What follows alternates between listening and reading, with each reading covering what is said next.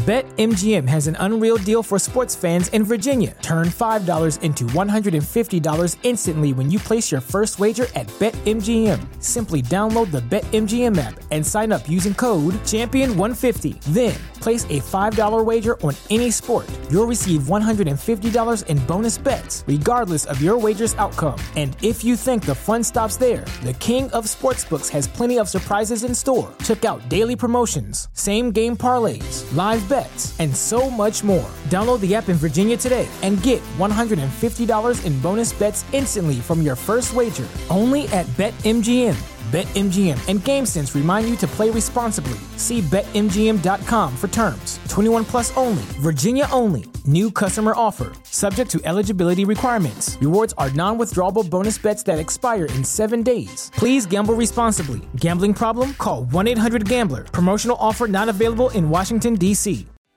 What's so special about Hero Bread's soft, fluffy, and delicious breads, buns, and tortillas? Hero Bread serves up 0 to 1 grams of net carbs, 5 to 11 grams of protein, and high fiber in every delicious serving. Made with natural ingredients, Hero Bread supports gut health, promotes weight management, and helps maintain blood sugar. Hero also drops other limited edition ultra low net carb goodies like rich flaky croissants and buttery brioche slider rolls. Head to hero.co to shop today. I'm Martin Tyler, and you're listening to Harry Symeou.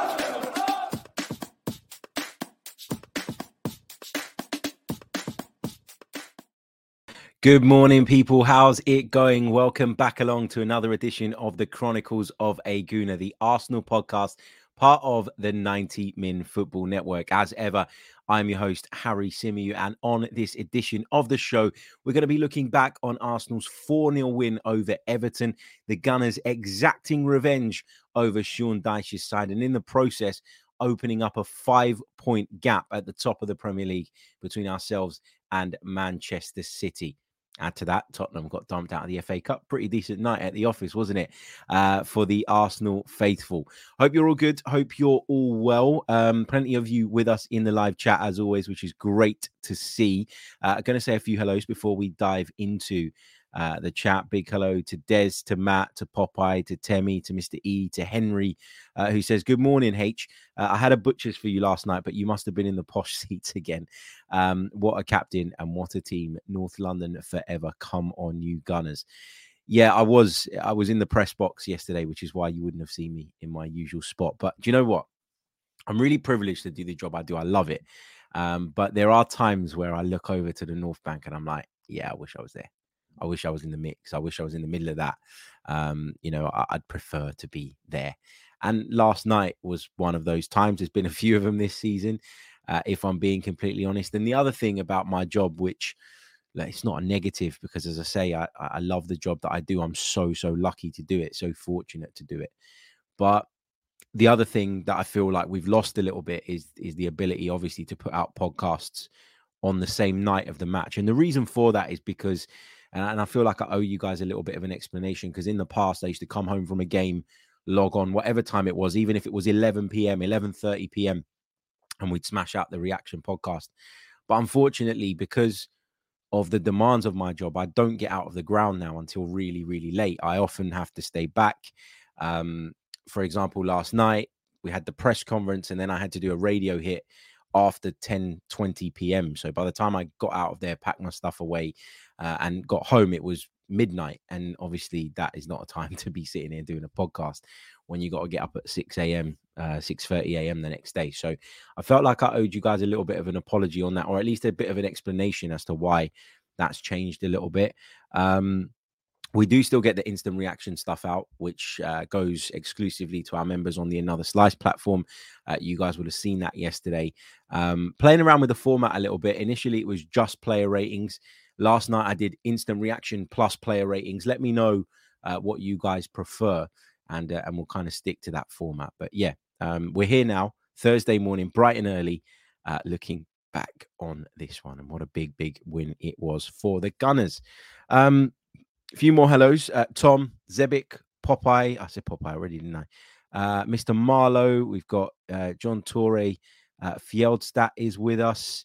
Um, we've got uh, Graham who says, "Chill, Harry. It's all good."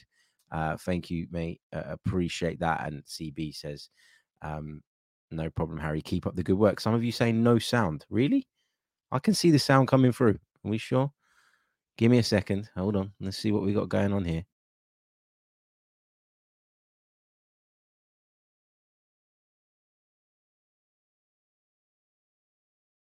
Okay, we should be back. Are we back? Are we back? Let me know in the comments. I don't know what's going on. Gremlins, gremlins. Um, everyone's saying good to me. Okay, here. So some of you throw me off, made me jump out the stream and back in. Anyway, um, let's get let's get into it then. Um, sound is fine. Saying uh, says Terry says Afsar says Popeye says Graham says Orange. Damien, what are you doing, man? What are you doing? Making me jump out and back in. Um, anyway, look, let's get into the game because I have to say, I thought this was going to be a difficult game for Arsenal. I thought that we were going to struggle to break them down.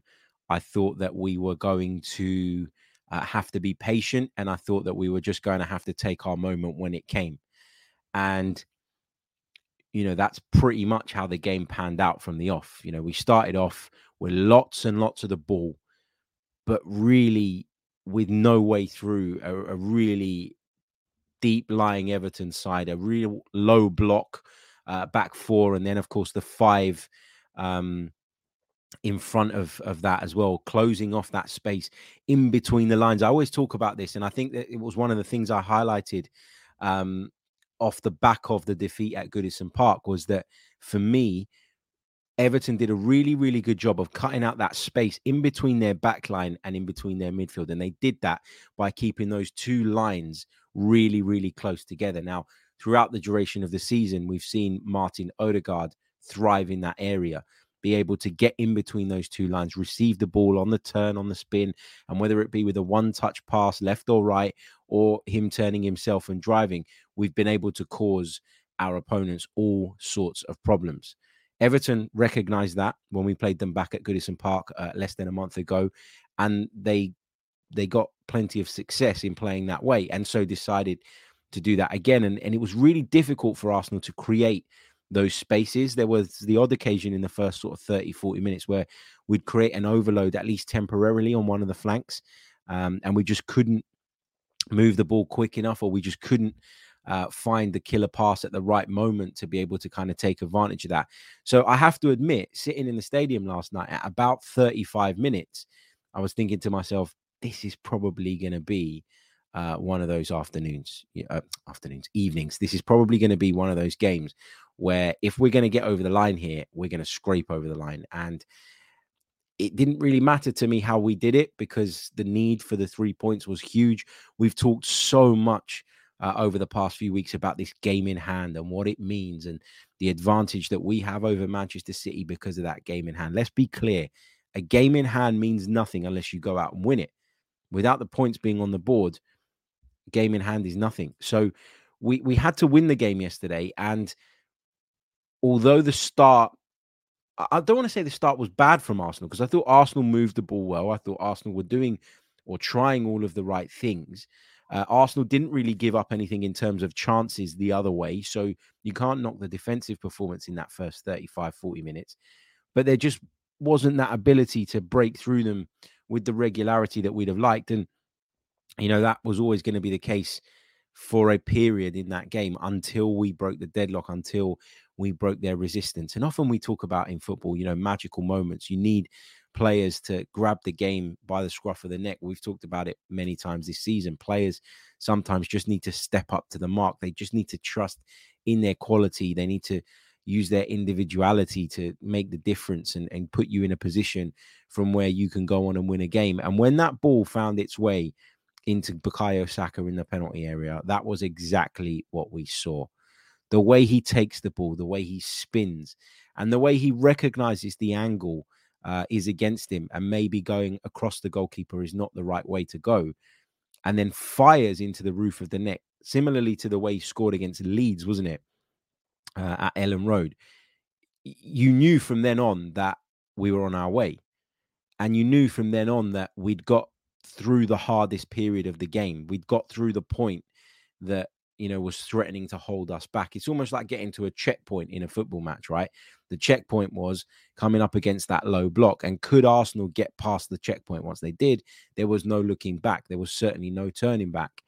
And then to get the second goal so soon afterwards really, really killed off uh, any hope that Everton had of getting something from the game. But that finish from Bukayo Saka was unbelievable. Unbelievable. And I was in the press box last night, which is basically on the it's pretty much on the halfway line, slightly to the right, my position, just to the right of the tunnel. But it's on the halfway line pretty much. And you saw that ball go into Saka. I was right behind the shot. And I knew that the angle going across the goal was was minimal. And I knew that, you know, the best chance he had of scoring was um was to try and and sort of rifle it in. And that's exactly what he did. And uh, to finish Pickford with absolutely no chance. And Pickford's a good goalkeeper, man. He was just never keeping that out. And then Bukayo Saka is key again to the second goal. And the second goal is the killer for Everton because, you know, at 1 0, the game plan probably doesn't change that much. You know, maybe they commit one or two more bodies forward on a counter attack. Maybe they stick to the game plan uh, for the most part and just look to dominate in set piece situations, look to win or earn set piece situations from which they can potentially find that equalizing goal. But once you get a second, then you know the game plan that Sean Dyche would have been working on all week, it goes out the window. Um, you know, it, it, it's it's ripped up, it's in the bin, set it on fire, whatever you want to say, it's it's done and dusted. And from then on, they have to completely change. And Everton, I don't think in this current iteration are capable of doing that. I don't think Sean Dyche had a plan B, really. Um, you know, it was a, a, bit of a free hit for Everton in that you're going away to the league leaders, you're in a relegation battle. This is not the type of game that's going to define Everton's season. But if they could be uh, dominant defensively, if they could keep us out, if they could earn some sort of result, they'd have ended up taking great confidence for it, I'm sure, and also potentially earning a point that could prove invaluable uh, at the end of the season. But once we got the second, it was it was really game over. And uh, I thought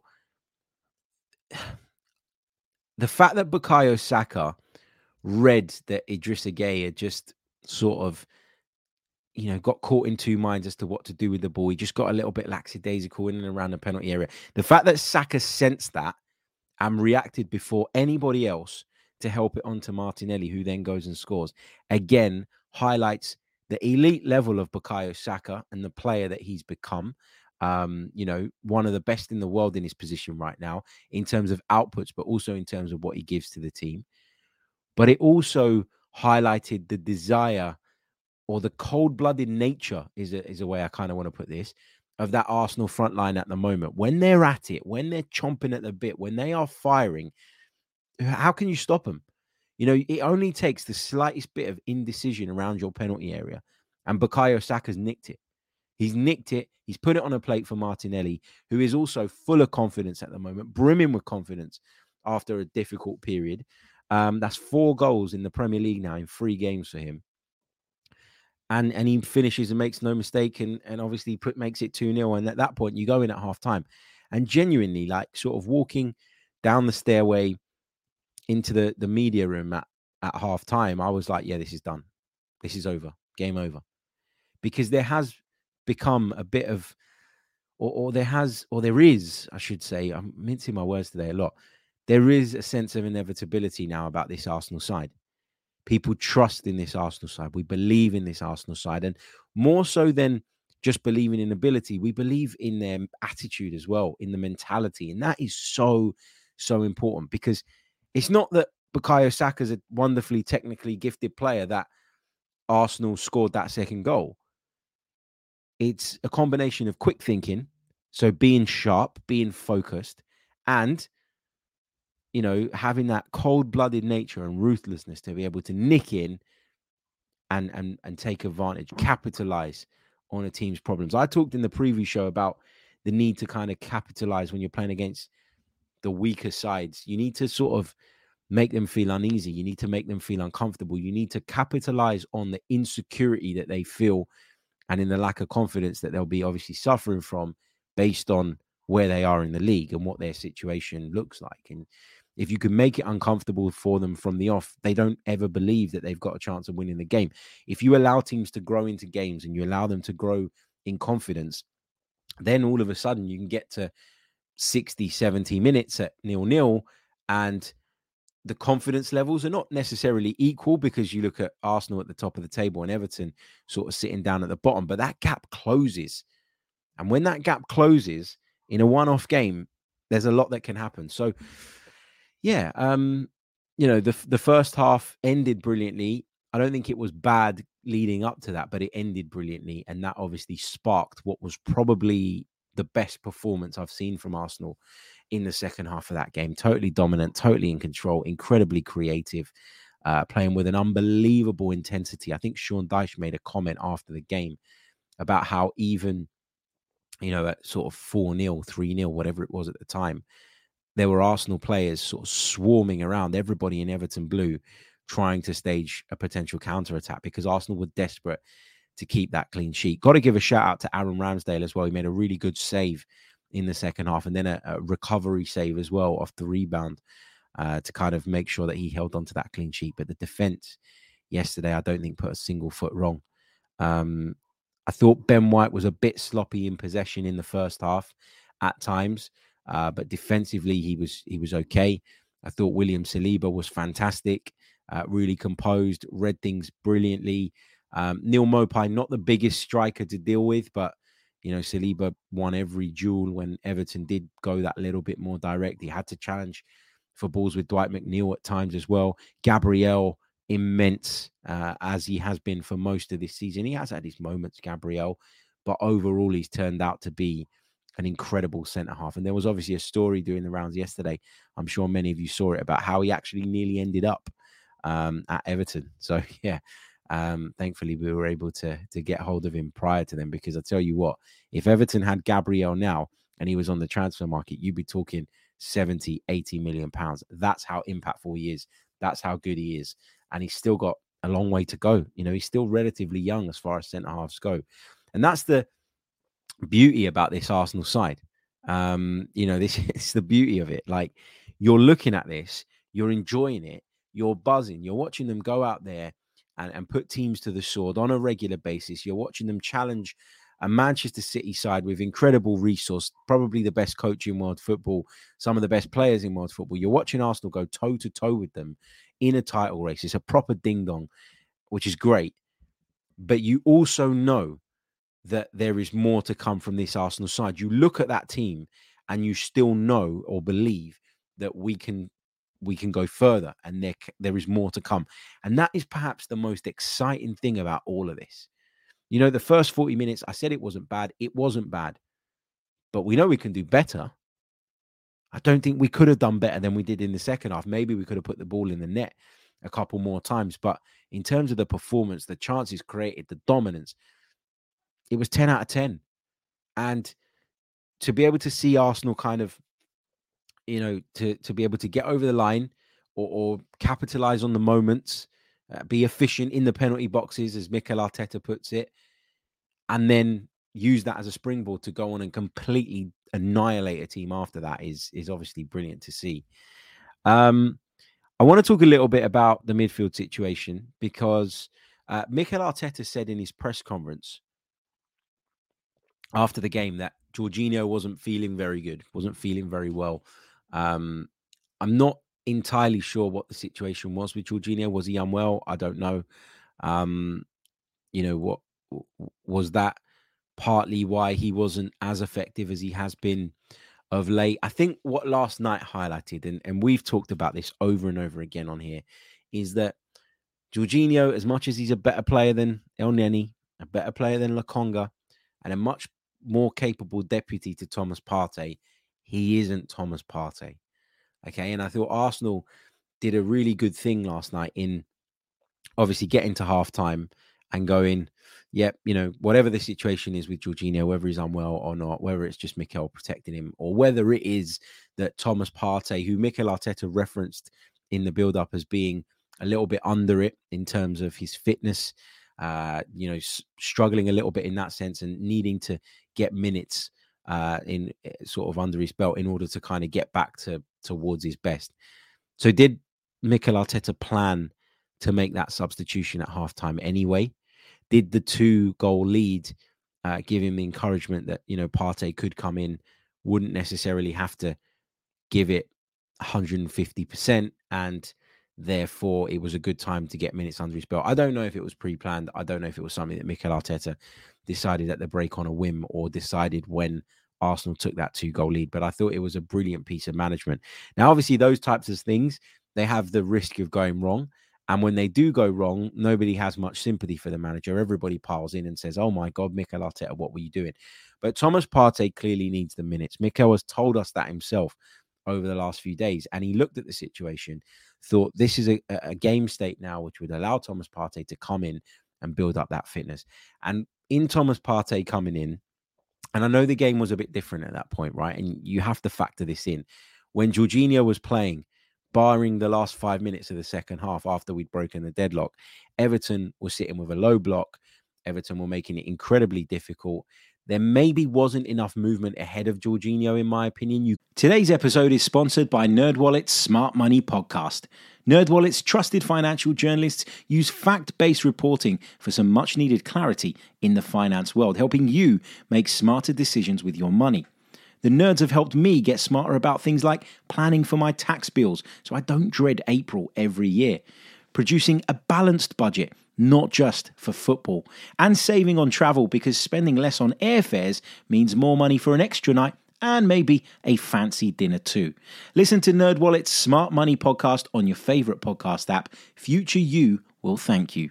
BetMGM has an unreal deal for sports fans in Virginia. Turn $5 into $150 instantly when you place your first wager at BetMGM. Simply download the BetMGM app and sign up using code Champion150. Then place a $5 wager on any sport. You'll receive $150 in bonus bets, regardless of your wager's outcome. And if you think the fun stops there, the King of Sportsbooks has plenty of surprises in store. Check out daily promotions, same game parlays, live bets, and so much more. Download the app in Virginia today and get $150 in bonus bets instantly from your first wager only at BetMGM.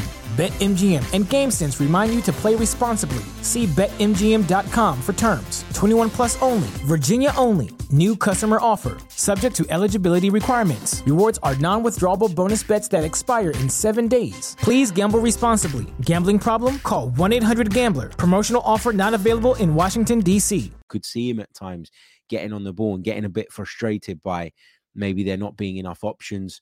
I felt like Arsenal sometimes took an extra touch and that just slowed things down and allowed Everton to sort of shape shift and shuffle across and defend effectively. But in the second half, obviously the game was different and and they had to be a little bit more open and that created spaces for whoever played in that midfield position. And then you'd see sort of the wide players pulling out even wider um, because they could sense the space there. And then that would allow whoever was playing in that midfield to just clip balls out left and right. Fantastic stuff. But regardless of the game state being a little bit different, which you have to factor in for context, Thomas Partey showed last night why he's on a different planet to anybody else that we have in that midfield area. Defensively, incredible.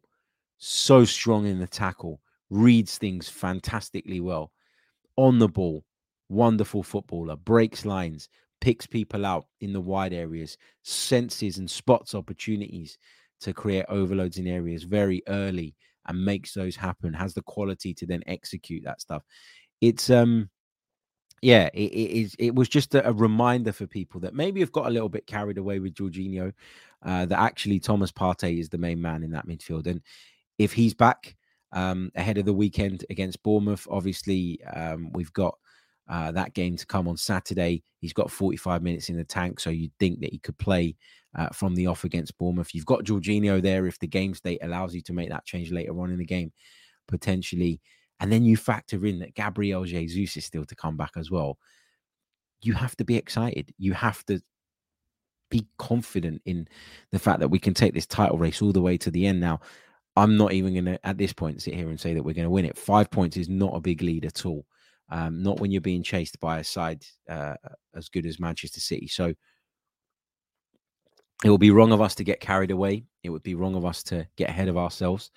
But winning that game in hand was a massive step in the right direction. It really, really was.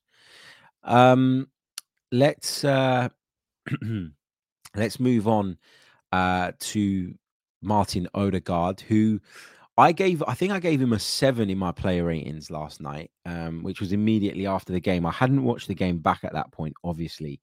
Um, I did it from Emirates Stadium, um, literally from from my seat, and I got an email uh, from our good friend Moss who said, "Odegaard seven, what the hell are you on about?" Basically, like, mate, what game were you watching?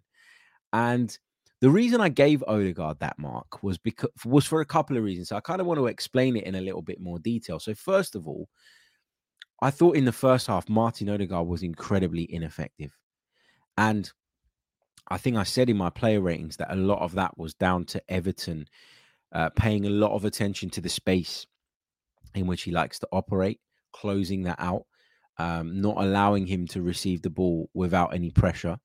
Um, and obviously, as a result of that, Martin Odegaard has to go searching for the ball a little bit, has to come into deeper areas, the type of areas that, let's be honest, we don't really want him in. We want him further up the pitch. We want him in the attacking third. And there were so many occasions in the first half where Martin Odegaard had to drop into the midfield line, so the deeper midfield line, the, the Jorginho line, and and receive the ball. And when he got the ball, um, he was immediately under pressure and after a few sort of loose touches and, and maybe his confidence taking a bit of a bashing, he was then just popping the ball back to wherever it came with a first touch, with a one touch. And that wasn't really helping us in terms of uh, penetrating that Everton backline and, and that resistance. So I thought in the first half he was ineffective. And I, I did go in at halftime thinking, I want to see more from Martin Odegaard. In the second half, I thought he was unplayable um, quick, strong, powerful. Uh, you could see the confidence sort of flowing through him. He was uh, right at it in the second period. I thought he had a great um, second half. And then he gets the goal. And after the goal, his level raises even more. And you can see what confidence does uh, for players, can't you? That was a real good example of that uh, with Martin Odegaard because, yeah, his his performance was was unreal. Um, it really, really was. I, I really, really enjoyed it, and um, yeah, pleased to see him sort of um, picking up in the uh, in the second half and, and taking it up a level. Let's go on to the forward line. Um, I want to talk about the forward line. I thought that Eddie Nketiah would probably come back into the team. Um, if I'm being honest, I expected Mikel Arteta to make that move. I'd said it in the the preview show. Obviously, I was wrong. Um, Mikel mentioned again in the press conference after the game that Nketiah has been carrying a little something of late, and so that may have played a part in the decision as well. But you look at um, you look at the difference in Martinelli with Trossard, and you you really see what it is that we're missing when Nketiah plays through the middle.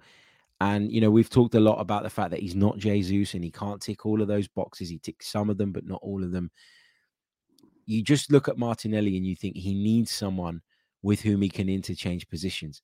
He needs someone with whom he can communicate. He needs someone with whom um you know there's almost that telepathic understanding and it's it's fascinating because Leandro Trossard's been at the club for 5 minutes yet Gabriel Martinelli seems to have a really good connection with him sometimes you just click with a player I've had it in the past when I used to play football um, you know, where I'd go out on the pitch with a player and we just know what each other's intentions were. Um, we'd know what each other's next move was going to be, and you didn't need to explain and you didn't need to settle in. You just got each other. And Trossard and Martinelli get each other. Um, and that's making us really difficult to defend against and, and much more unpredictable than we've become over the last few weeks. And one of the things that was so good about Arsenal in the early weeks of the season, early months of the season, was the um, the unpredictability that Gabriel Jesus brought to the table. Because we talked about it when we signed him, not just a centre forward, Gabriel Jesus, but a right winger, a left winger, all of the above. And because of that, uh, he would drift right, he would drift left, he'd open up spaces for others. It would allow Saka and Martinelli to come in field. If he needed to hold up the ball, bump into people, all of that stuff, he could do that too. And yeah, it was um it, it, was it was brilliant to see that kind of working with Trossard, and we saw it at Leicester as well. You know, Trossard on paper was the centre forward last night, but there were many occasions in which Trossard came out to the left, opening up that channel for Martinelli to dart inside. And yeah, it was just it was so so good to see. Um, so again, just like we had a bit of a reminder as to, you know, the difference between Partey and Jorginho, I think we had a bit of a reminder as to how Nketiah up front doesn't really work for Gabriel Martinelli. I'd go as far as saying that it's not based on last night, but it's based on the last few games. Nketiah is a centre forward. He isn't really a winger. He's been shoehorned in there at times, but having that force false nine, um, because Gabriel Jesus might wear the number nine shirt, but he is a bit of a false nine, has just seen us be able to get the best out of Martinelli again. But when it comes to Martinelli, I want to give Mikel Arteta a lot of praise here. And and I don't think that Mikel Arteta has had the praise that he deserves when it comes to this particular subject because only 3 4 weeks ago people were looking at Gabriel Martinelli and saying, "Man, his form's really dropped off a cliff." You know, he's not the same player that he was weeks ago. He's not you know, he's not as explosive. He's not as um as as frequently able to to create those one-on-one situations in which he thrives. He's not pulling defenders all over the place with his movement. He just looks a little bit off the boil. Some people put it down to the World Cup. Obviously, he went to the World Cup, which was amazing for him. Some people talked about him maybe suffering from a bit of burnout. At the time, Smith Rowe wasn't fit enough to come into the side. Uh, we hadn't signed, or, or we just brought in Leandro Trossard but you know, it was a brand spanking new signing. Even a little bit before his arrival, we were talking about this with Martinelli. And Mikel Arteta looked at this and went, You are a little bit off the boil. You know, you're not the same Gabriel Martinelli that I had six to eight weeks ago. And I need to do something about that. I need to address that situation. And even though the options, you know, were not plenty, um, Mikel Arteta took the decision to obviously bring in Leandro Trossard and then bring Leandro Trossard into the team, uh, into the starting 11 on a couple of occasions. So he started at Manchester City in the FA Cup. Um, he started uh, the game against Aston Villa. Um, he came on as a sub against Brentford, but made a big impact. It was an early sub Trossard against Brentford, made an impact. And just bringing that player in and, and being able to say to Gabriel Martinelli, look, mate, we're not relying solely on you here. I just take a breather. The pressure isn't all on you um, when it comes to that left hand side. We've got someone now who can help you, who can support you, who's going to challenge you, who's going to push you. I think that's been massive. So the signing of Trossard, huge in that sense, in terms of getting the best out of Martinelli, not just when Trossard plays at centre forward, but in terms of challenging him, being able to take him out the firing line when it's not going well down that left hand side. But also the decision to then take Martinelli out plug Trossard in where you needed to, and then work them together in this last couple of games, I think has really, really uh, sort of rebooted Gabriel Martinelli and put him into a place now where he looks back at his best. I mentioned it earlier four goals in three Premier League games now. You can't really ask for much more from your wide players. Bukayo Saka, been brilliant on the right hand side. We talked about the significance of his uh, deadlock breaking goal yesterday. Um, and and he deserves loads of praise for his performance as well. But we talk Saka every single week because he's that bloody good. But Martinelli deserves the shout out for me this week, and also the manager deserves the shout out for being able to um to sense that he was a little bit below par uh, and to work out uh, exactly how to um how to try and rectify that situation or at least create uh, an environment in which the Brazilian could sort of re-find himself and, and re-establish himself at the level that we all know he's capable of. So yeah, uh, that's my bit on on him. Uh, also, good to see some of the subs coming on as well yesterday. You know, Nketiah did get on, um, which was good. I thought he was lively when he came on. Obviously, created the fourth goal. Was it uh, Martinelli second? Uh, sort of making his way to the byline, cutting the ball back. Big contribution from him. Uh, worked incredibly hard, chomping at the bit uh, to get on the pitch after you know a couple of games starting from the bench. it's the kind of healthy competition you need. You need people to know that when they're good enough, they'll play, but also you need them to know that if they're not quite at 100%, there are people waiting in the wings that can come in and take up that position.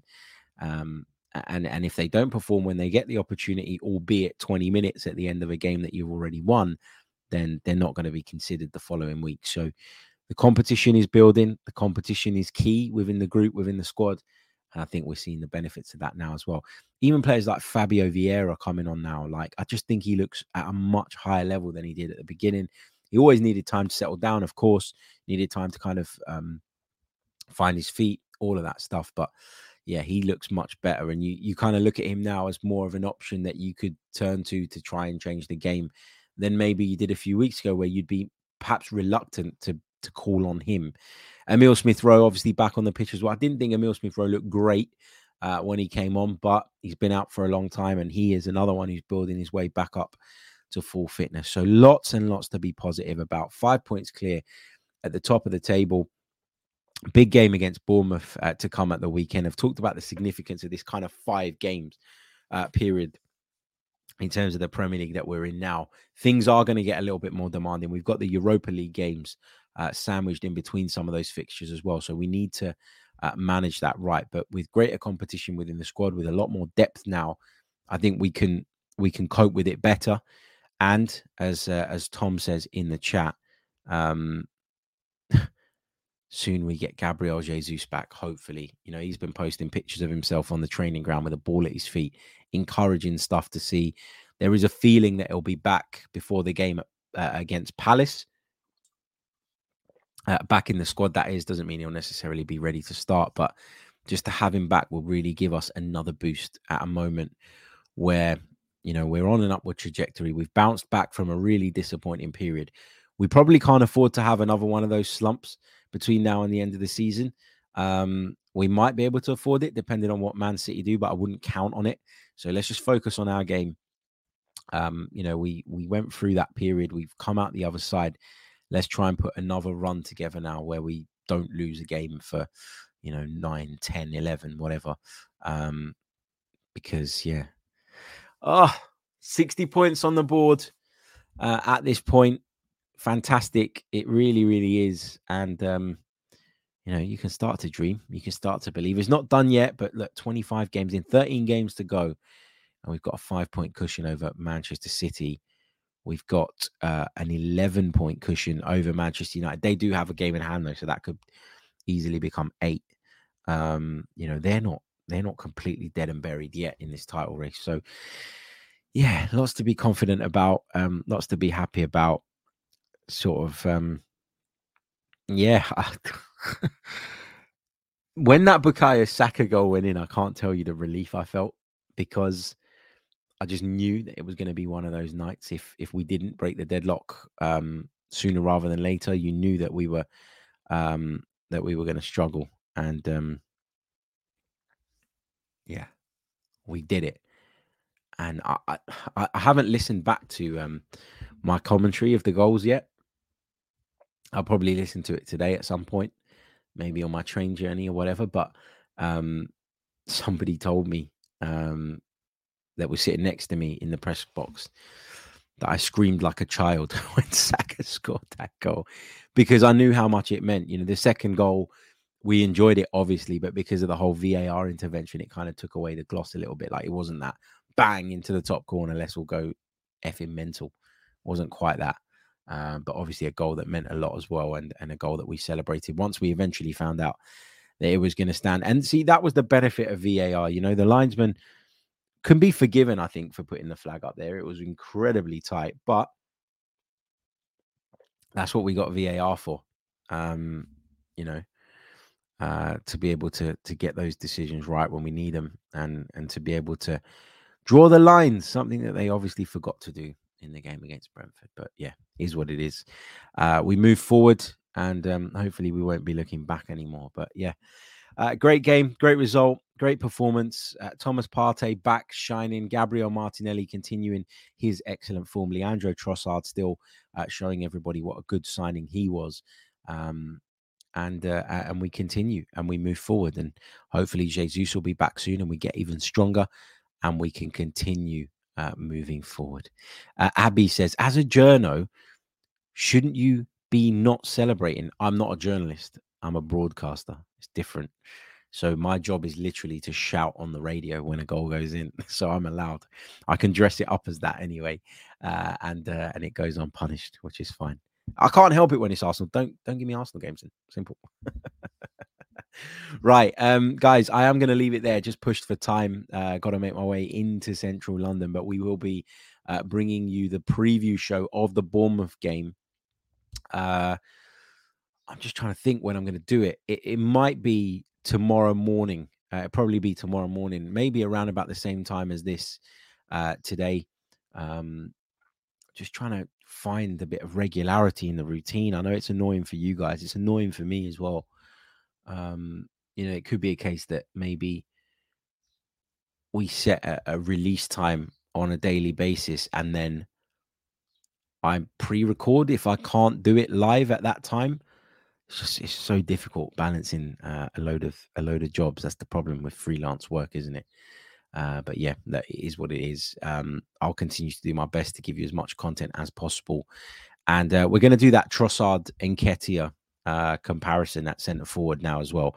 Now that we've got to see uh, Trossard in that role again, so the sample size is a little bit greater, and I've drawn some more concrete conclusions. So I'll be dropping that for you guys tomorrow as well. That's for another slice. Members, if you wanted to sign up to that, you can via the link in the description below. Um, and uh, yeah, that would be very, very much appreciated. Don't forget to leave a uh, like on the video if you haven't done so already. We've only got 71 likes on the board, but there's nearly 300 of you with me live at the moment. So like, subscribe, all of that jazz and uh, we'll be back with that Bournemouth preview very, very soon, and that piece of exclusive members content uh, that will be coming to you tomorrow as well. Thank you all so much.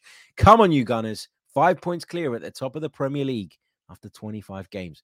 Who'd have thought that at the beginning of the season? Catch you all soon.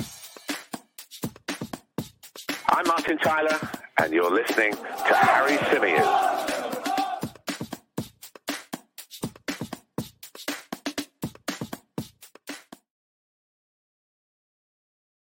BetMGM has an unreal deal for sports fans in Virginia. Turn $5 into $150 instantly when you place your first wager at BetMGM. Simply download the BetMGM app and sign up using code Champion150. Then, place a $5 wager on any sport. You'll receive $150 in bonus bets, regardless of your wager's outcome. And if you think the fun stops there, the King of Sportsbooks has plenty of surprises in store. Check out daily promotions, same game parlays, live bets, and so much more. Download the app in Virginia today and get $150 in bonus bets instantly from your first wager only at BetMGM. BetMGM and GameSense remind you to play responsibly. See BetMGM.com for terms. 21 plus only, Virginia only. New customer offer, subject to eligibility requirements. Rewards are non withdrawable bonus bets that expire in seven days. Please gamble responsibly. Gambling problem? Call 1 800 Gambler. Promotional offer not available in Washington, D.C.